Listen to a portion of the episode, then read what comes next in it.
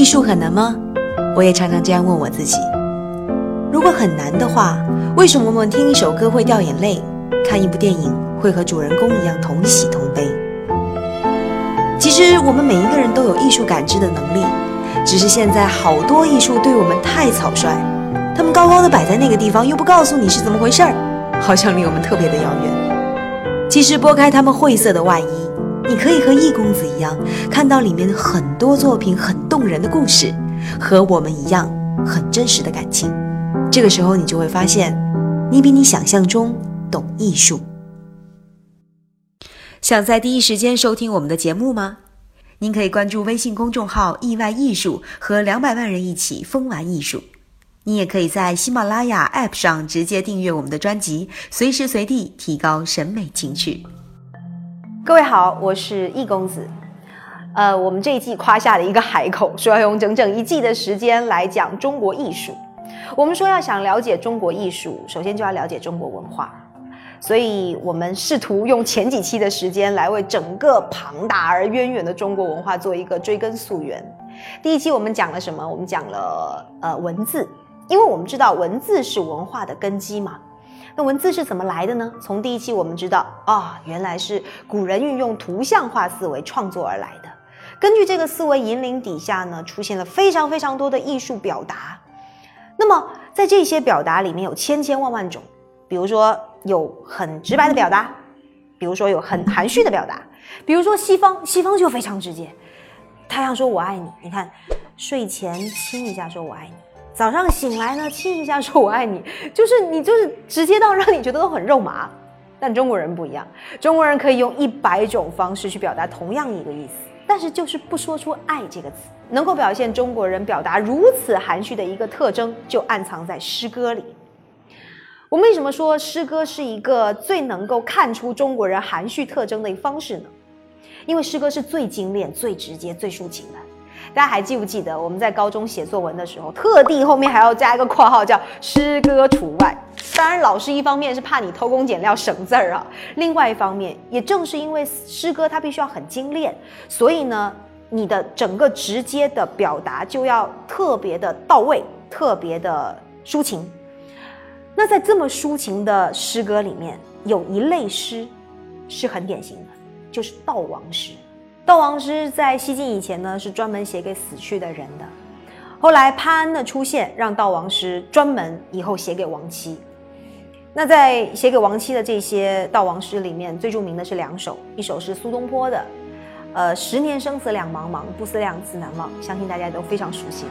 但因为我们之后呢，会有专门有一集讲苏东坡，今天我们讲另外一首，就是元稹的悼亡诗。这首诗歌是悼亡诗里面最打动我，同时也是把中国人的这种含蓄发挥到极致的一首悼亡诗。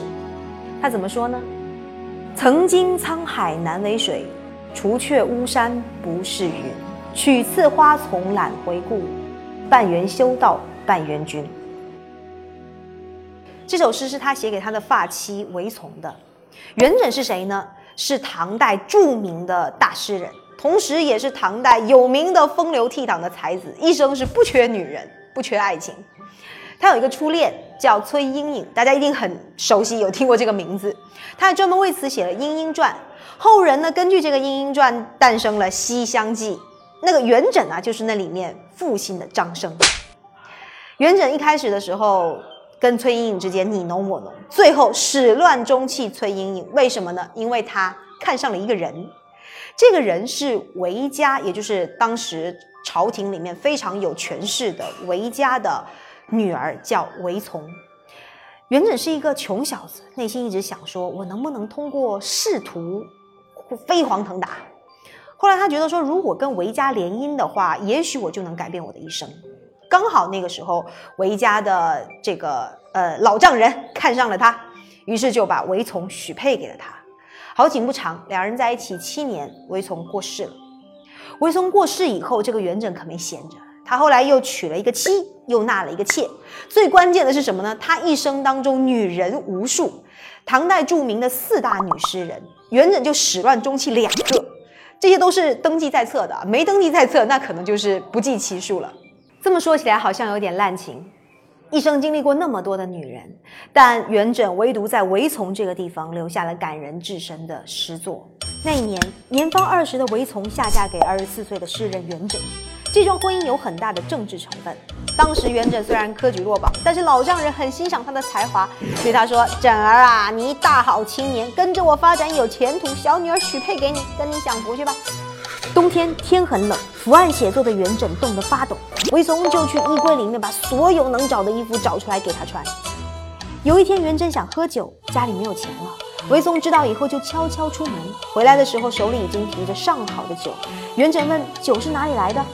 韦松才略带羞涩地说：“我是拔了头上的金钗去换的。”日子一天天过去，转眼七年的时间，眼看元稹的仕途越来越好了，但在这时候却传来一个噩耗。他的妻子韦丛过世了，自责、悔恨、伤心、歉疚，所有的情感都聚集在了一起。在他妻子生前的时候，他都来不及对他表达他对他的爱意，而且他妻子下葬的时候，他还没有办法回去，他就只能在家的靠着对着家的那个方向，远远的看着，写下他对他妻子的那一首悼亡诗。这首诗的名字叫《离思》，我们重新回来再看。曾经沧海难为水，除却巫山不是云。取次花丛懒回顾，半缘修道半缘君。前面两句，他讲的是一个故事，说在战国末期的楚国，有一天楚怀王呢梦见一个女人，说自己是巫山之女，并且想要睡她。于是楚怀王呢就跟她在梦中行云雨之欢。睡完了以后，这个女人说再见。楚怀王说：“别走，你住哪儿？”夫人说：“我住在巫山之阳，高丘之祖。我早上可以幻化成朝云，晚上可以幻化成行雨。如果你看到朝云行雨的话，就是我了。”隔天早晨，楚怀王果然看到了巫山云雨，若含情意。这就是巫山云雨这个典故的来源。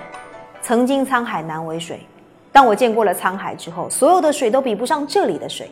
除却巫山不是云。除了巫山女神，所有的云都不是叫人想念的云。他就是把沧海和巫山来比喻成自己的妻子为从。那你看，难为水不是云，一个难字表达了元稹对于他妻子为从的无限的情感。我这一生爱过很多的人，但他们都不是你。你会发现，当他已经很强烈的想要去表达这种感情的时候。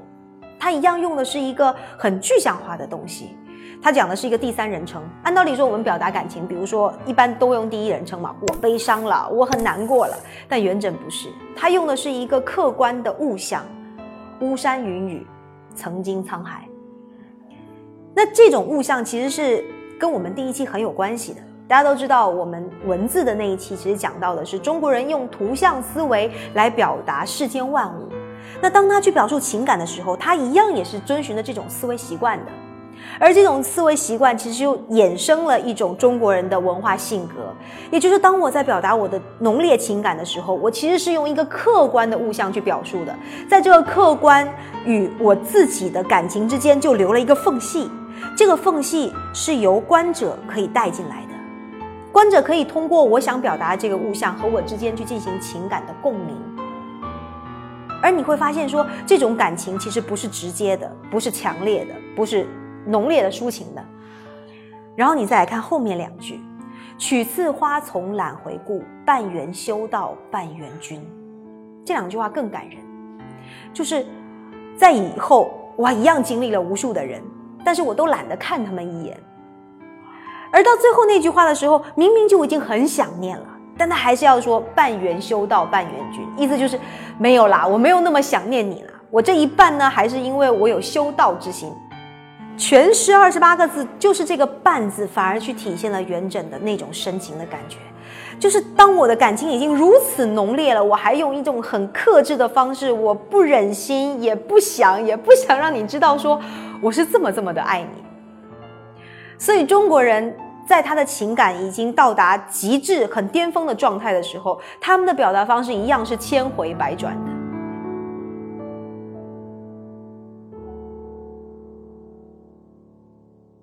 你看，当我们想要表达我们对于父亲的爱的时候，我们不是说“爸，我爱你”。你看朱自清用的是两千多个字的散文。你看，当我们想要去表达，呃，对母亲的那种感情的时候，我们说“谁言寸草心，报得三春晖”，我们也很难说“妈，我爱你”。什么时候我们会真的很直白的去讲呢？可能在婚礼的时候，一辈子只有那么一次的婚礼，然后在那个现场。当主持人要我们去说出那句话的时候，一旦说出来，马上就是泪如泉涌。今天我们讲悼亡诗，我们知道悼亡诗是所有艺术形式里面它的情感表达最为浓烈的。那情感都已经这么浓烈了，你还是能够发现古人原来依然这么含蓄。这种含蓄甚至是形成了一种民族性格。此后的艺术形式里面，那些山山水水，那些花鸟仕女，你还是能够感觉到古人在表达自己的时候，永远都是收着、包着的。